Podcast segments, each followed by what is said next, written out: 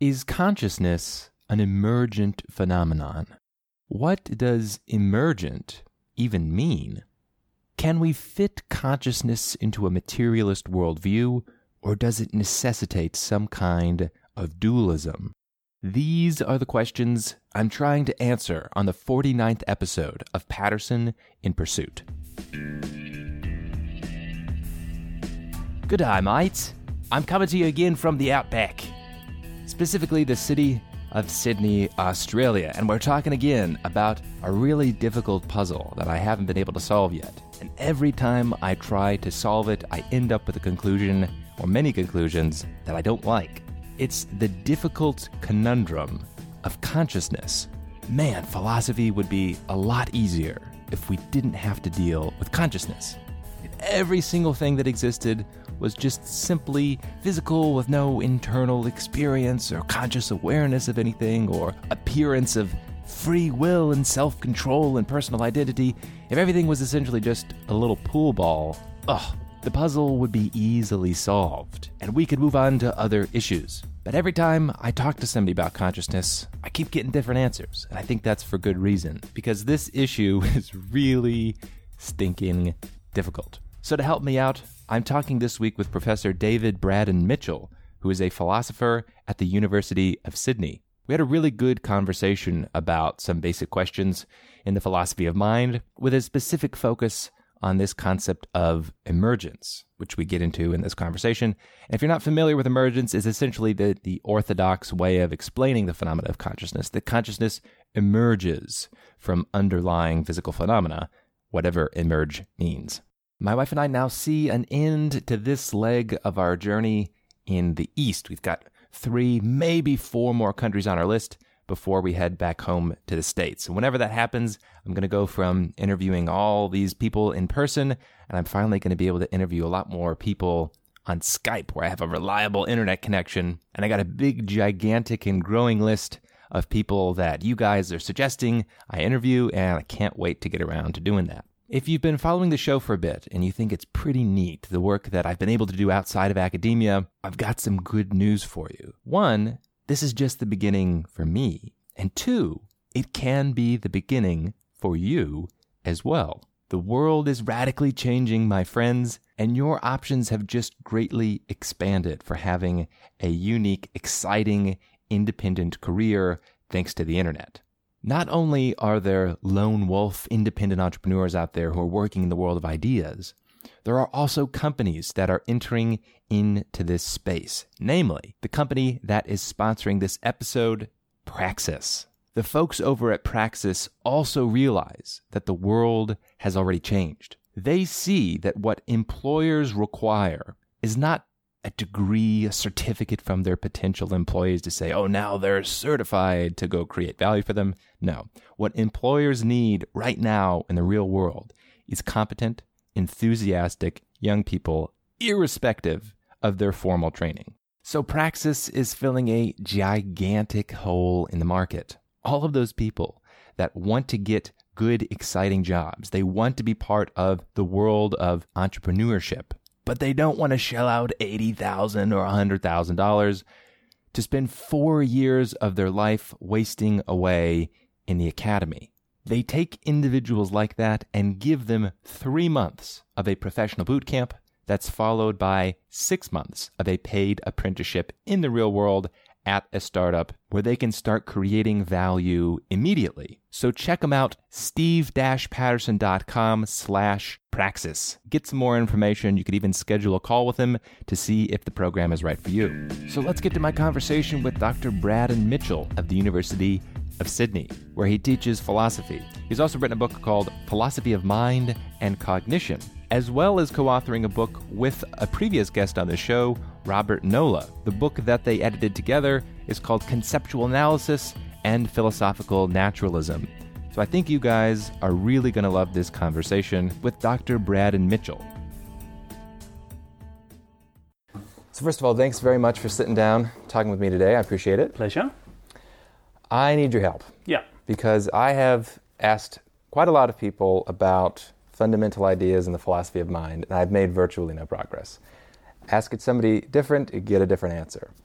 So I've got a few basic questions for you, um, all having to do with consciousness. What is consciousness? What is the mind? And hopefully we'll get to a little bit into intentionality and specifically one concept that I want to talk to you about this idea of emergence. This is the term that gets thrown around. So let's start with a basic question. What is your conception of what the mind is from a metaphysical standpoint? And why is it so hard for us to wrap our own minds around what the mind is? I think they're both two very good questions. I think the second question is actually almost as important as the first question. Because I'm going to give you a deflationary, simple answer to the first question. But then that's going to leave the second question hanging there because if the basic deflationary story I'm going to tell you is right, how come it's not obviously right? How come people find it so unsatisfying? So perhaps I should start with the, the basic, simple answer to the first question. Uh, minds are complicated systems that respond to the world. They're kind of biochemical maps of the way the world is, engineered by evolution to try and change the world in various ways. They're devices that respond to their environment um, so as to cause things to happen in an organism which then change the environment in a certain way. Okay. They're complicated maps of how things are and that they're geared to make changes in the world. That's what minds are. Okay. But you're going to say that somehow seems very unsatisfactory, and we have to have some answer about why it's unsatisfactory, why Yeah. it seems unsatisfactory. Yeah, yeah, yeah. Yeah, so I like that from an outside perspective. If I could say, oh, what are minds in creatures and animals? I find that very satisfying. Then I think about myself and I think, well, that's not what's going on. I have this experiential phenomenon. I'm aware of things. That doesn't seem to be captured by the idea of think of it as a map, like as an objective thing out there. I'm I'm experiencing it from the inside, whatever that means. Yeah.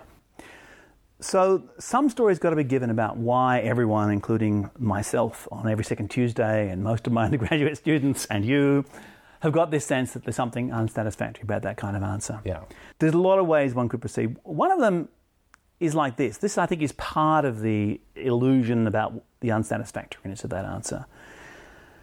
Sometimes you say to someone, Look, I'll tell you what a mind is. I gave you what's called a functional definition of a mind, but I, I describe the mind in terms of what it does and says anything it does that is a mind. Okay. But it follows that some of the things that do those things are physical objects, like our brains and our bodies. And so our minds, in my view, then are our brains and our bodies. Now, you say that to someone, I say it to you, and you think, yeah, but somehow from the inside, that doesn't seem right. Right. Right. Somehow it doesn't seem right that I'm just a, just say, for example, a brain to keep it simple. Although I think the brain and the body are interact, interacting in important ways, and it's the whole system that is really the mind. Why doesn't it seem to? Here's one reason I think it doesn't seem satisfactory. It's an illusion caused by doing some false comparisons. Okay.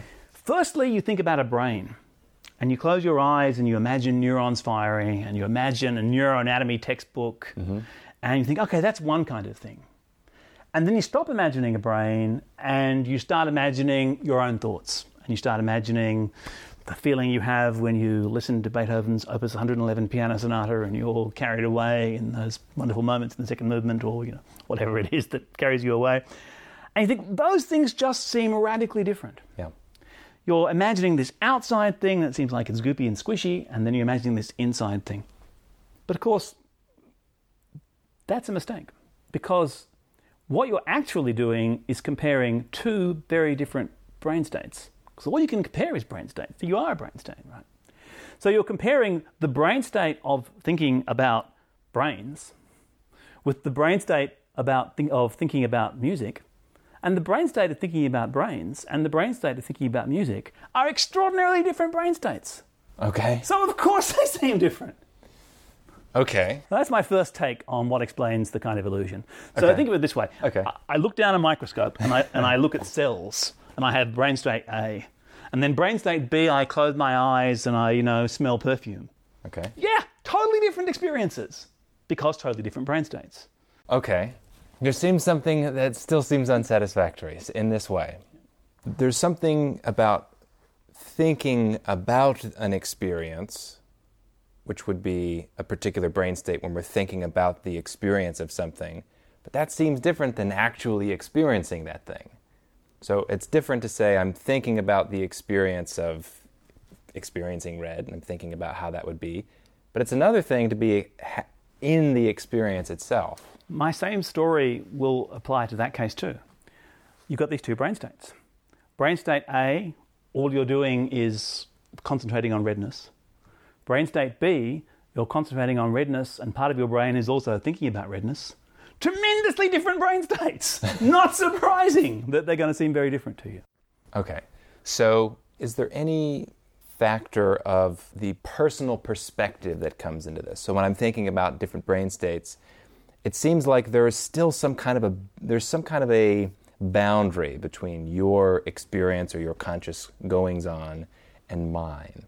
That still seems maybe not captured. It almost seems like if we if you and I were to think of the same thing that we would be having the same like perspective on something.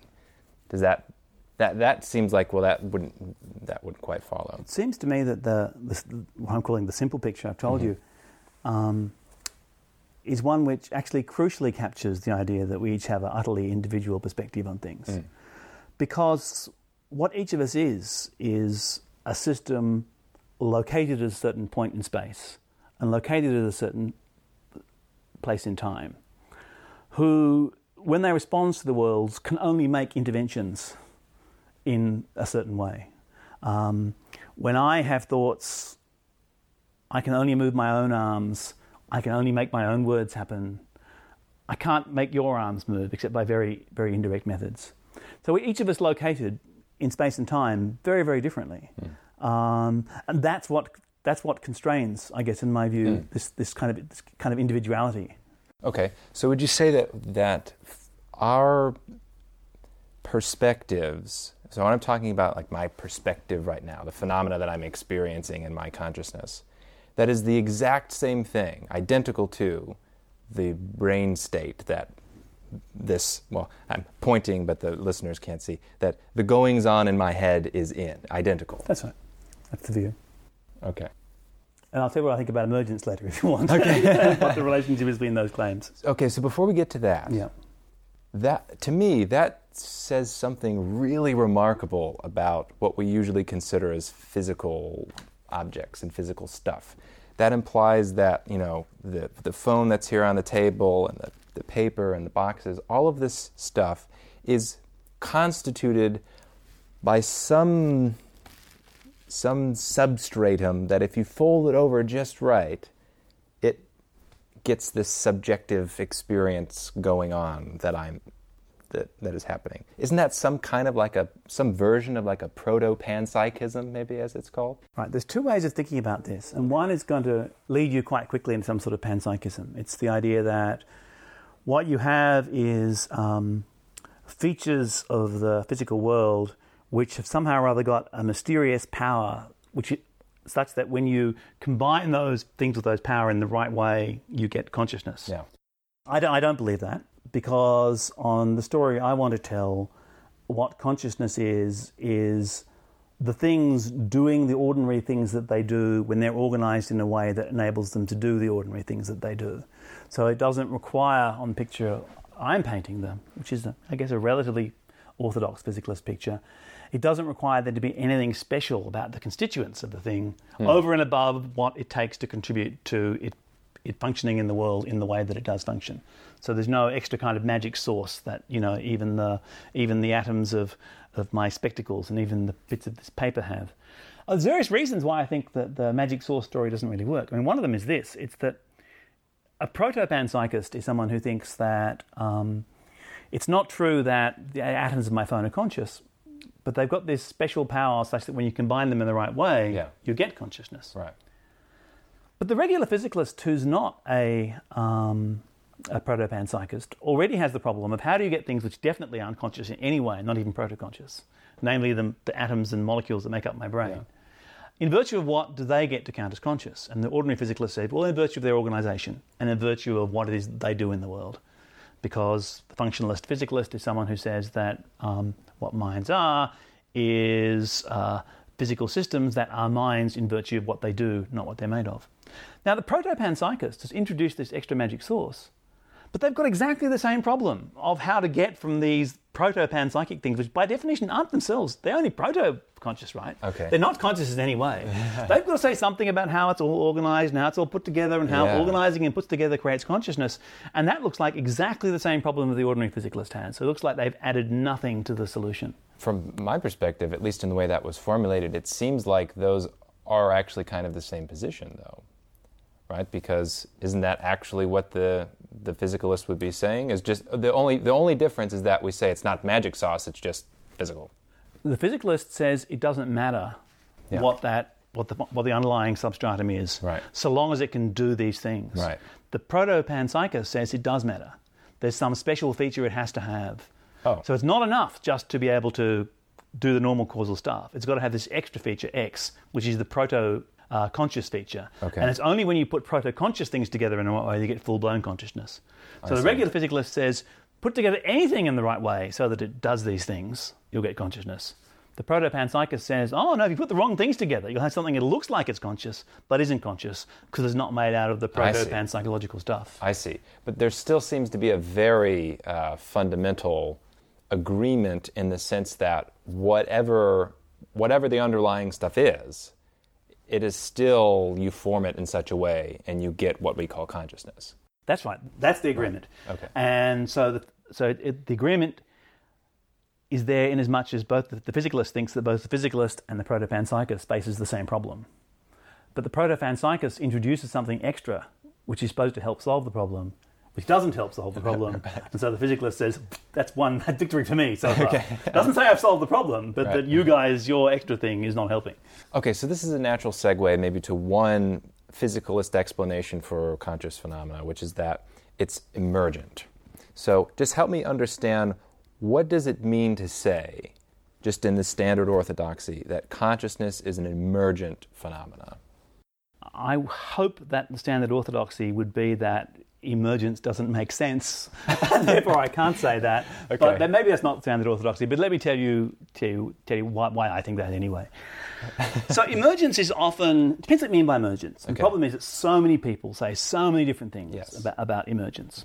So one way of understanding what emergence is supposed to be is emergence is supposed to be a halfway house a halfway house between kind of reductionism, which says, look, all there really is, in some sense of really is, is whatever there's there fundamentally, and a kind of dualism, which mm-hmm. says, look, there's this stuff here that's that's fundamental, and in addition, there's other stuff which is entirely ontologically distinct. Mm-hmm.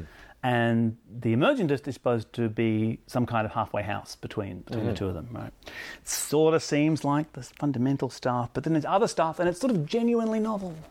It's genuinely novel, but it's not new. It's sort of novel, but not new. It's kind of new, but not new. The, uh, it's, it's not the same as the fundamental stuff. It's not like dualism, that bad view, which says Right, there's this right. extra stuff which is totally distinct. Right. You could probably see from the way I'm uh, unfairly caricaturing Yes. it, the sort of general general line I'll, I want to say about it. So, the way I think of it is this: um, What does it mean to say something's novel? That's a really interesting question. It's a hard question. What does it make something distinct? Right? I've got a whole bunch of particles arranged in a certain way, and there's a triangle as well, say because they're arranged triangle-wise. What would it be to say that the triangle is genuinely ontically distinct from the constituents that make it up? right. Um, it's actually, I think, one of the really hard questions in philosophy. And the answer which I'm attracted to is an argument, uh, an answer that depends on logical entailment. The story is this if being arranged the way they are just logically entails as a triangle, although we might have different language to talk about triangles and particles arranged that way, in the world it's just the one thing. Because if you're arranged that way, it's just a fact of logic that you have a triangle as well. Hmm. So no, no ontological distinctness. So conceptual distinction, distinctness perhaps, but not ontological distinctness. So the could you- triangles and the particles arranged triangle-wise are the very same thing. So let me just ask you Yeah. one question to clarify that. Are you saying that, ontologically speaking, there really is no triangle? Or that's a conceptual thing that we're bringing to the table? No, I'm not saying that. No. I'm saying, sure, there's a triangle, and sure, there are particles arranged triangle wise, and they're different ways of talking about the same reality. So, but then don't you run into the trouble of at what point do the particles then become the triangle? Don't you run it like if you were to add one bit at a time, would you have a new thing come into existence? Well, if you added one bit at a time, of course you've got a new thing coming into existence because you've added a bit. Okay, now that's the part that you got to help me out because this is where I get hung up on emergence a lot. Yeah. This idea of a of something coming into existence that wasn't and then coming out of existence. So if you if we're arranging the triangle, we add bit by bit, and then there's the new thing, and then we take off one bit when it goes away. I think the way I think of it is there's the underlying reality, and then there's the right way to talk about the underlying reality. Mm. Okay. So I've got a bunch of particles arranged in a certain way, and if they're arranged in a certain way, it's you might be fine to talk about them as as um, a bunch of particles. Mm-hmm. It might not be fine to talk about them as a triangle because you know there's there's a gap somewhere. Mm-hmm. Add another particle. Now I've obviously got a different fundamental reality now because it's got an extra particle in it, right? So something has changed in the world. Okay. But in addition, something else has changed, which is this new fundamental reality. It's still cool to talk about it as particles arranged a certain way, but it's now cool to talk about it as a triangle. But it's not like there's only particles and no triangle. Or it's not like there is a triangle and it depends on the particles. There's just the one thing there which it's right to describe in these two ways. A moment ago, there was a different thing there. And it was only okay to talk about that thing in terms of particles being arranged a certain way because it wasn't arranged the right way for it to be also right to Okay. use triangle language. So what if I were to take this route and I were to say it would be incorrect to say prior to that last particle Yeah. bringing the triangle into existence. It would be incorrect to say that there's one thing there and then there's a new thing there after you add the particle. Really, the only thing that's there, it's just the particles. And our minds are the things that create boundaries over when we say, oh, this is a triangle, that's not a triangle. Ah, okay. Yeah. So now we're leading into something outside of philosophy of mind, and we're leading into, I suppose, uh, some sort of about mereology. Um, mereology is the theory of parts and wholes and, Mm. and stuff like that. So, so what you might think, some people do think, is all there are is the simples. Mm-hmm. Um, there, there's, there's, there are no extra things, as it were, made up out of the simples. Um, that's kind of mereological nihilism. It's the view that you know all there is is whatever's fundamental and simple and indivisible. Um, there's another view which says that when you combine the simple things, you get wholes, but not every combination of simple things generates a whole. And there's a third view called mereological universalism, which says, look, there are the simple things, and then every possible way of combining them is another thing. Wow, it's a lot of things. It's a lot of things, but the, but the universalist normally says, but these things are cheap.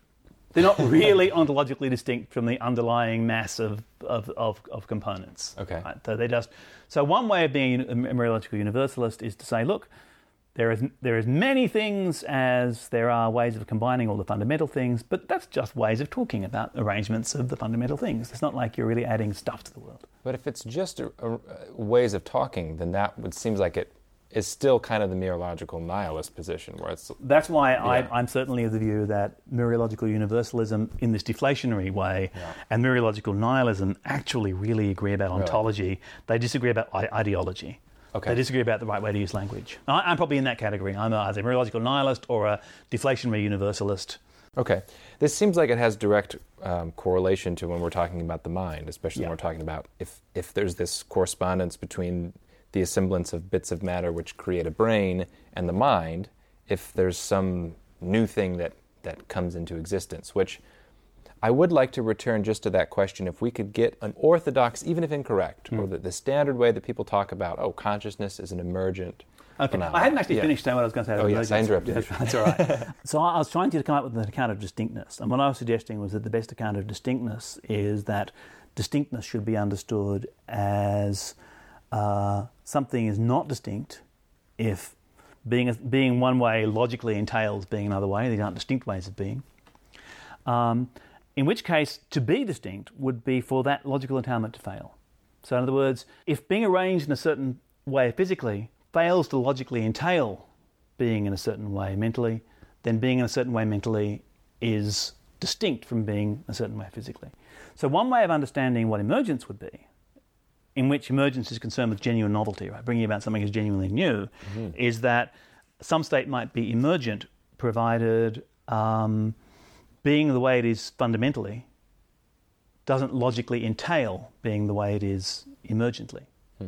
But if that's how you understand emergence, emergence just is a brand of good old fashioned dualism.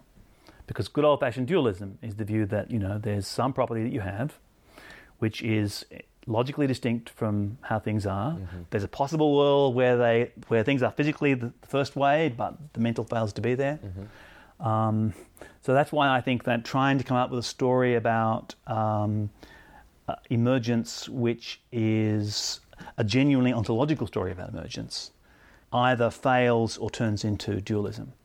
Now, there's another kind of emergence. Scientists often talk about emergence, which I think is entirely harmless, but it's fundamentally not really ontological. It's you might call it epistemological emergence. You might say, look, being a certain way entails incredibly complicated stuff that's hard to understand. It's much easier to think about them in, in a more abstract way. Um, often it, you do better science when you don't concern yourself with the minute, minute details, but deal with abstractions over mm-hmm, the things. Mm-hmm. And that's what people often sometimes in those contexts mean by emergence. So I think you get in this literature, you get this incredible confusion of people using emergent in these different sorts of ways. So, for example, um, people often talk about chaos theory as being a theory about emergence. And in one sense, emergence, it's, it's perfectly good, right? What it means is, look, there's um, there are mm-hmm. there are fundamental bits of the universe. They're moving according to, to, to simple deterministic laws governed by dynamic, dynamic equations. Um, doing the math to figure out how things are going to behave based on those dynamic equations and based on how things are fundamentally is so complicated it's essentially impossible and it requires infinite precision in your measurements of the initial states doing calculations it's entirely useless you're much better off using meteorology or you're much better off using rules of thumb about how the macroscopic systems work right. or you're much better off using mathematical theories about how these systems work that's all absolutely true. But that doesn't tell you that as a matter of ontology, right. there's anything more than the, the fundamental stuff. So would you say it's a fair criticism of this idea of, of this halfway house that the, the claim as it's usually repeated is something like okay you have the fundamental bits of matter and then you arrange them in a particular way and then you get this new thing that emerges but if it is genuinely an ontologically new thing that seems to be the definition of dualism. That's right. And if it's not distinct, then it's more of a linguistic thing that we're just calling it something new. That's my picture. Yeah. Okay. So that's also my picture, but you and I are in different camps because I'm forced into the dualist position and I don't like it. I call myself a reluctant dualist because there's these features, that, you know, I think about physical phenomena, I think of mental phenomena, I think gosh, these things seem so hard to yeah, reconcile. look, actually, I think you and I are not on such similar camps as you might think. I mean, we have, oh. we, have we have different conclusions, right? You're, right. You're, you're, driven to dualism. But I think you're right to be driven to dualism. It's trying, it seems to me that the big intellectual mistake people make is thinking that they can thinking they can have this appearance of novelty w- without dualism. Okay. And if you really think that accepting that conscious states are genuinely novel, yeah, I think requires you inconsistency to go to dualism. So Okay, well, I'm open though, open. And, and I also eager. accept, by the way, that it's the, it's the big counterintuitive pill you have to bite about physicalism to deny that genuine novelty. Okay, but I'm ready. I mean, the pill's there. I talk to a lot of people who say that it's a compelling, coherent worldview, this physicalism. So, can you help me? Can you help persuade me into this camp that when I when I conceive of physical phenomena, maybe this is the, an incorrect way of conceiving a physical phenomenon. When I think of bits of matter, fundamental bits of matter, the way that I'm conceiving of them is that there is no consciousness or potential for consciousness there. It's just uh, consciousless. That's not a word, but it is a conscious. And yet, if that's a correct way of thinking about physical phenomena, then you're, I think you're forced into this camp of there's something else going on, unless we take what I, seems to be the panpsychist approach is to say, okay, well, when you conceive of the fundamental constituents of the universe, you must you must have a little addendum that says, but if they're arranged in the, in the right way, you get this completely what seems to be categorically different phenomena than just being spatially extended and being bumped around. You get first person subjective experience. Okay, so I guess I don't think that. I mean, here's, here's why. Here's just an intuitive story about how you might psychologically resist it. It's more kind of therapy than argument, right? it goes something like this: "Is look, the picture, the picture I was the simple picture I called it at the beginning. Everyone always calls their own picture the simple picture. so, yeah. um, the simple picture is one where what consciousness is is a certain kind of doing. It's consciousness is an activity. Consciousness is um, stuff that does something in a certain context. Okay. And doings are very impressive things. You know, a star is a very impressive thing. If you saw a whole bunch of hydrogen, you might find yourself thinking, look at some hydrogen here. You know, man, you know, that's a star. But someone's telling me all that star is is just hydrogen. but when, when the hydrogen does some pretty impressive stuff, it's pretty impressive. And the doing that is consciousness on my story mm-hmm. is this doing where massively complicated maps of the way the world is. The way the world is outside gets encoded in a complicated physical system that then goes and changes the world. It has this, this complicated physical system has an encoding of both how the world is and another encoding of how the world could be, and it tries to change the world to make the world actually more like the way it could be than like it is. That's an impressive bunch of doings, and the way that a star is an impressive bunch of doing. Doesn't surprise me that you would think that it would be really odd to think that a bunch of hydrogen in a balloon, right, could be a star. Right. In the same way, a bunch of oxygen and stuff. Okay. How could it be a mind? Two questions on that. Yeah. One, I I like the analogy with the the hydrogen and the star, but I have no difficulty conceiving of amazing physical phenomena taking place because they it seems like a qualitative difference between the physical goings on in a star, which is you know lots of explosion and light and and stuff going on, but that seems to be in a different, at least in my conceptual framework, mm. that seems to be in a different category of experiential phenomena. You don't get qualia in a star, but here you do get qualia. So maybe that, that was more of a statement than a question. The question that I have for you is do you think then it's inconceivable to think of the philosophical zombie, the, the, the bit of the, the, assortment of the universe which, let's say, looks like me, well, from your perspective, looks like me, acts like me, behaves like me, but doesn't have this qualitative internal experience. Do you think that's inconceivable? I have a very complicated story about the philosophical zombie. Okay. Um, my story is, strictly speaking, it's inconceivable but that we give it a not, but we ought rationally give a non-zero credence to it being conceivable, and anything which you think might be conceivable is, in some sense, impossible to distinguish between something which is conceivable, and that's. I don't know who's listening to you out there in YouTube world. I'm sure that made absolutely no sense to you. Let me try and say it again. Here's my story about how it can be both inconceivable but seem that as though it is conceivable. Okay. So I agree, it seems that it's inconceivable, right? It seems that I can imagine a, uh, a world which contains a physical duplicate of me and simply it has no, no consciousness. Still the goings on, but just not that That's right. On. Well, all the goings on, but, no, but, but without the consciousness. It seems as though that's conceivable, in some sense, conceivable. Um, for those of you who are listening to this, you don't know what, why we're talking about zombies. It's for the, for the following reason. There's an argument that goes like this It's conceivable there could be something, perhaps not in this possible world, because maybe there are natural laws that make it so, but in some other possible world, that is an exact physical duplicate of us, but lacks consciousness. Doesn't look like I made a conceptual error when I'm thinking that. But if it's, if it's conceivable, then what some people would think is that conceivability is a guide to what's possible. In which case, it's possible that there's an entity which is physically exactly like us and lacks all consciousness. But if what consciousness just is is being exactly like us, physically, then of course it's impossible there could be something that's exactly like us and lacks consciousness.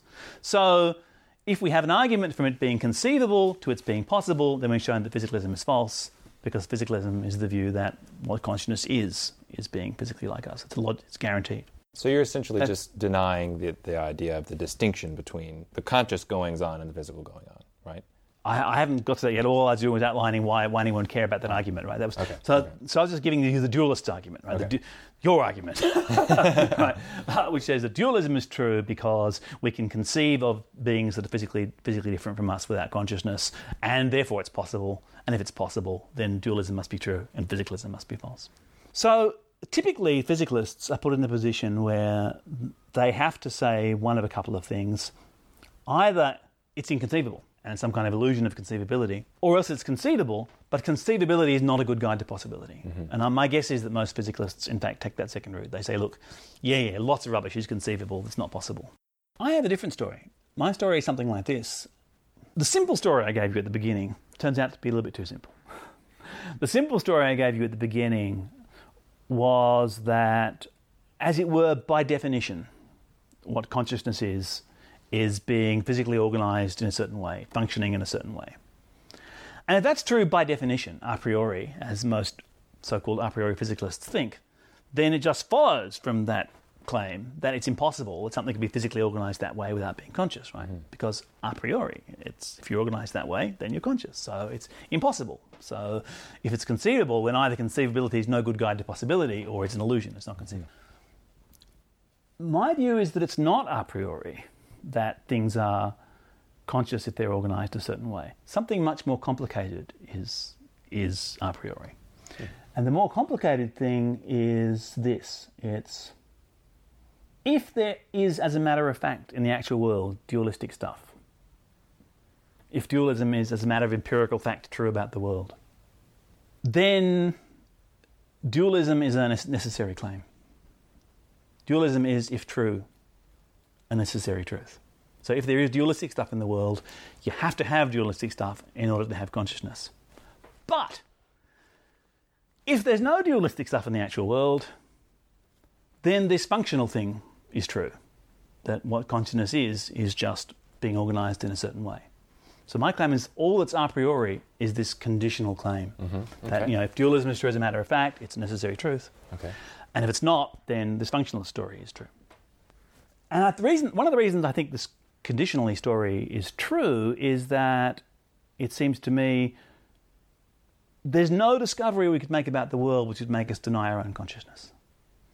If I, if, if I discover tomorrow that dualism is true, I'm going to say, great, I must have dualistic stuff. But having decided that, having decided therefore dualism is a necessary truth and you have to have dualistic stuff in order to have a mind, if I then discovered the day after that, that actually just been proved in nature, no dualistic stuff, the world only contains physical things, I'm not going to go, dang, I'm not conscious. right. right. I'm going to say, oh, in that case, something else must be conscious. It must be the stuff that we've got, because one thing I'm sure of is that I'm conscious. Right. right. That's why I think this conditional has to be true. Now, the conditional starts off with if there is dualistic stuff in the world.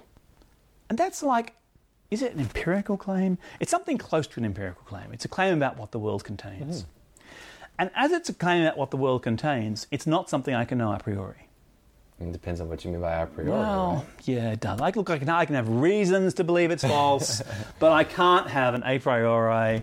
Uh, okay, you have to experience consciousness in, in order to know the answer of whether. Uh, I wasn't going to say that. Yeah, I was going to say something like, I, I, I can't. If I'm a physicalist, yeah, I can't be certain that physicalism is true. Right. Because this is a, this is a kind of a contingent claim that the world contained. So, as a physicalist, I'm claiming contingently the world doesn't contain this dualistic stuff. Right? Since it's contingent, if I'm a rational being, I have to give some credence to the world actually containing some, some dualistic stuff. And if the story I gave you was true, the complicated story, if the world does contain some dualistic stuff, then dualism is true and necessarily true.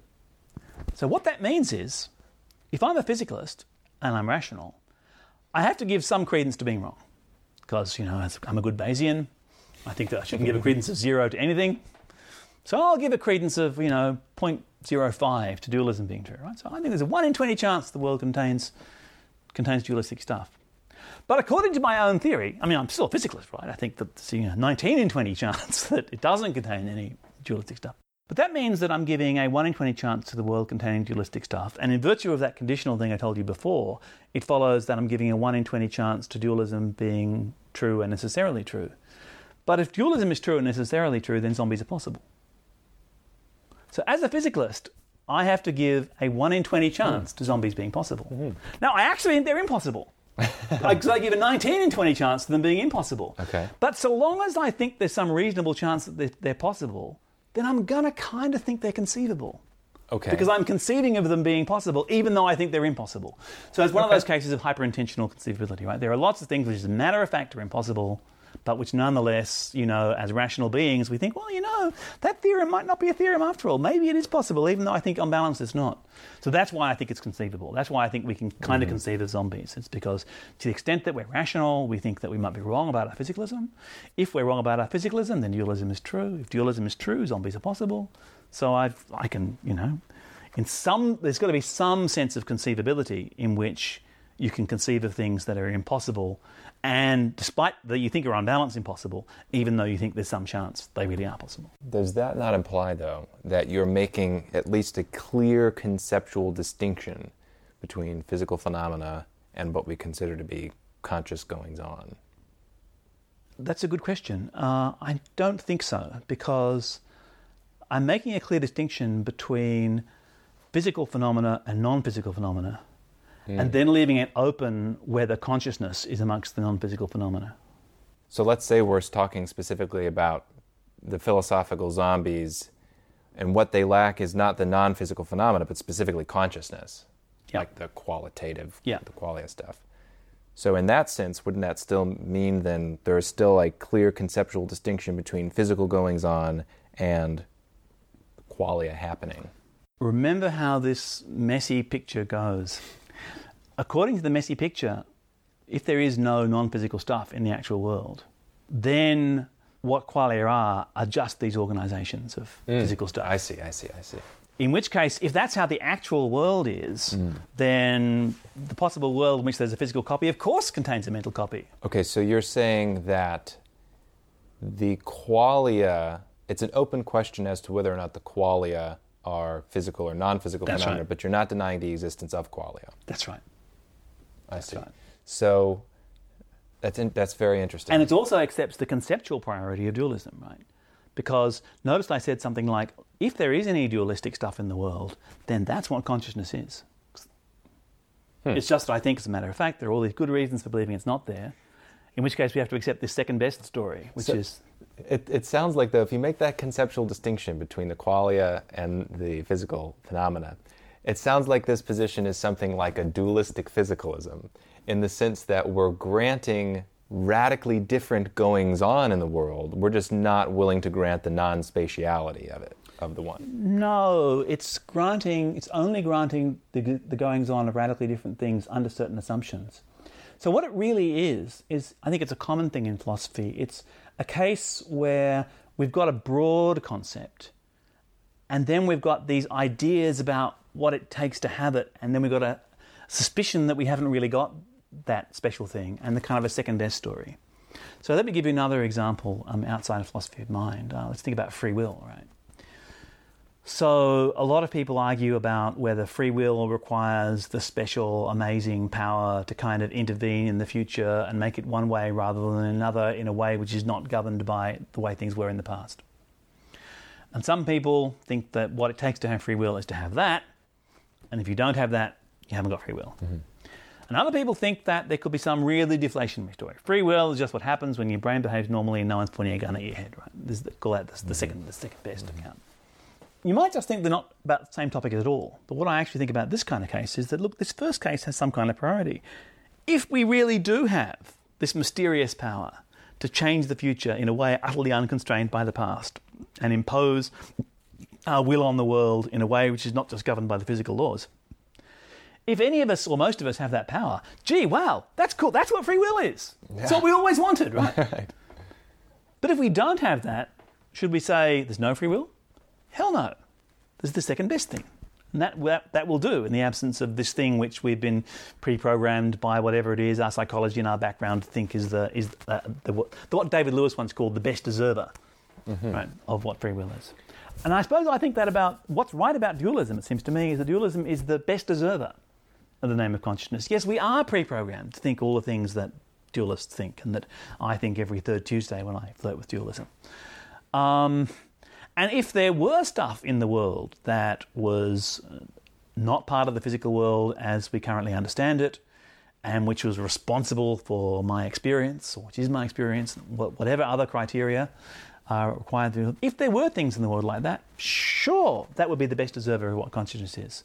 But if it's not there, and you know, the various reasons to think it might not be there, then here's the second best thing.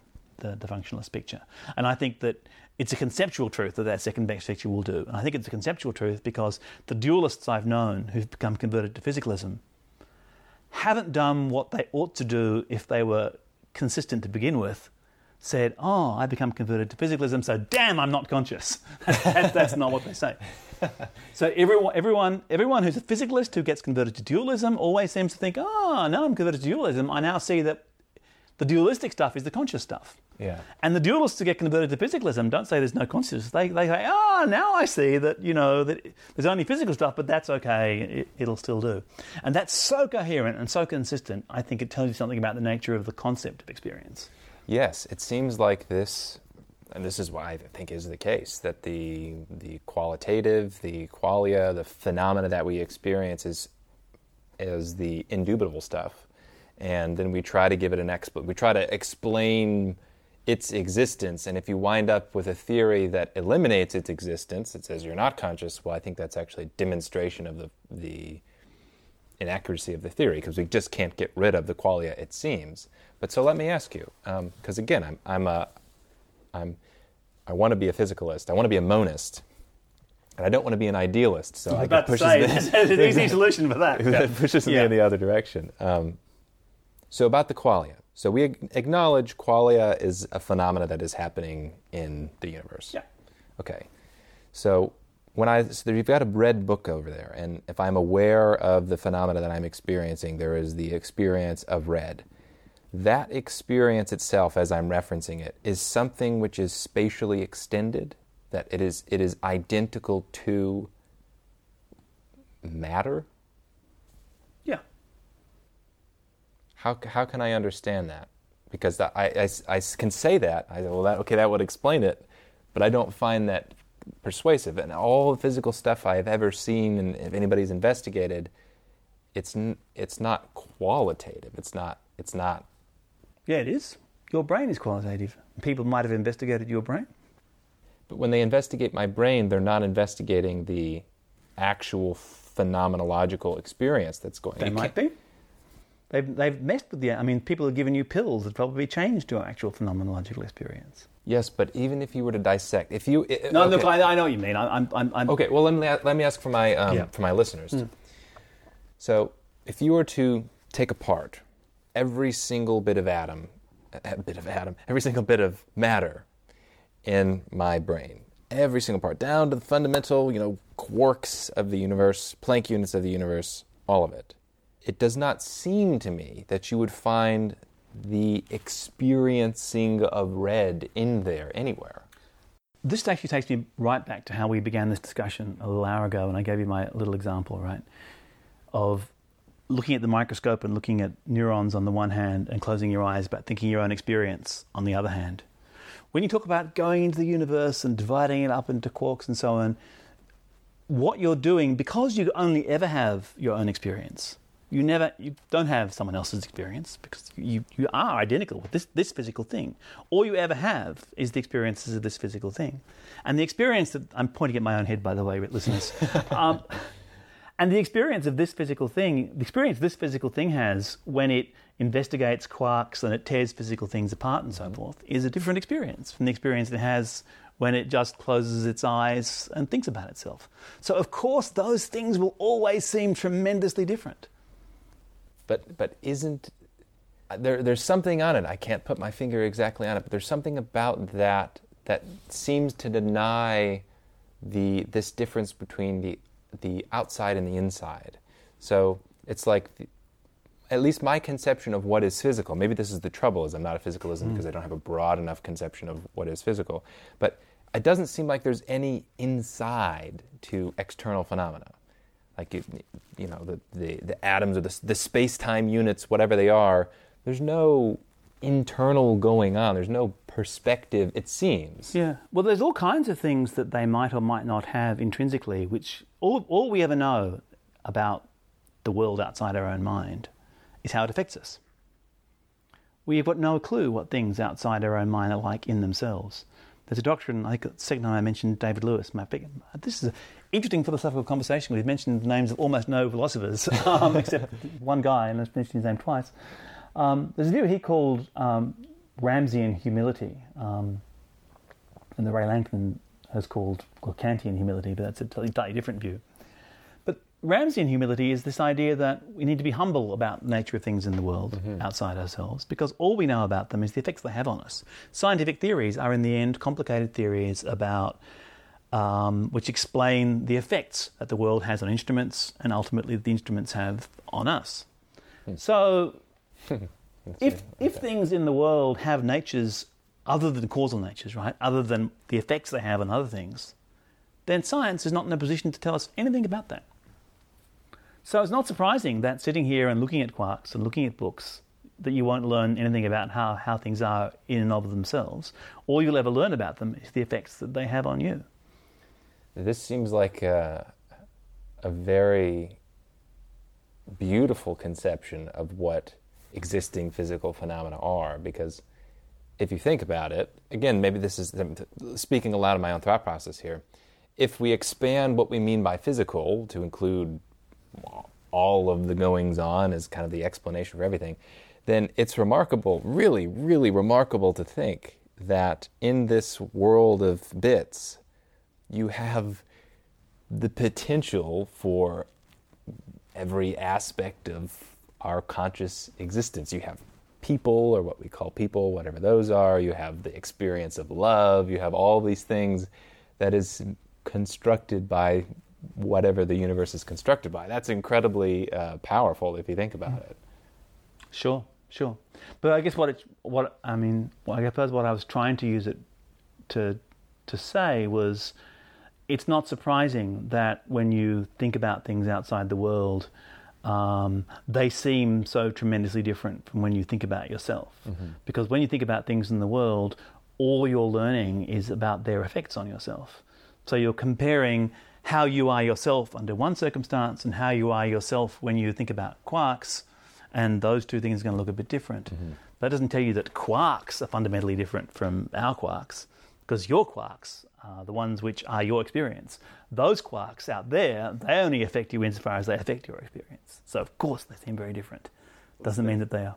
This has been a fantastic conversation. I really appreciate your time. I, really feel like enjoyed it. There's so much more. We, we, didn't talk about intentionality, or when you said my quarks versus your quarks, what does that mean? Talking about the quarks that make up my head versus the quarks in that book. Nothing mysterious. But what is the my part? Ah, uh, well, yes, the ones that are here. It's all okay. indexicals. Okay, that makes sense. all right. Thank you very much. Thank you very much. Enjoyed it. It's been great. Cheers. All right, that was my conversation with Dr. Braddon-Mitchell of the University of Sydney. Hope you guys enjoyed it. I certainly did, and I can't wait to break this one down. Don't know when I'll get around to it, but it's certainly one on my list to go through. If you're listening to this as a physicalist or as a monist and you think it's self evident that there's only one type of existing things in the universe, I urge you, put on your devil's advocate hat try your best to articulate and think through these arguments from a non monist perspective. And if it doesn't make any sense, if you think there's no way to make sense of anything other than monism, you're not trying hard enough. You're not doing it right. The dualists or the pluralists can certainly make sense of the allure and the promise of monism, but if the monists can't make sense of the sensibility and the reasonability, not necessarily the accuracy, of dualism and pluralism, then there's a problem. Unless you can find a logical contradiction, there is no room for immediate dismissal of any of these ideas. So thanks for listening, everybody. Have a great week.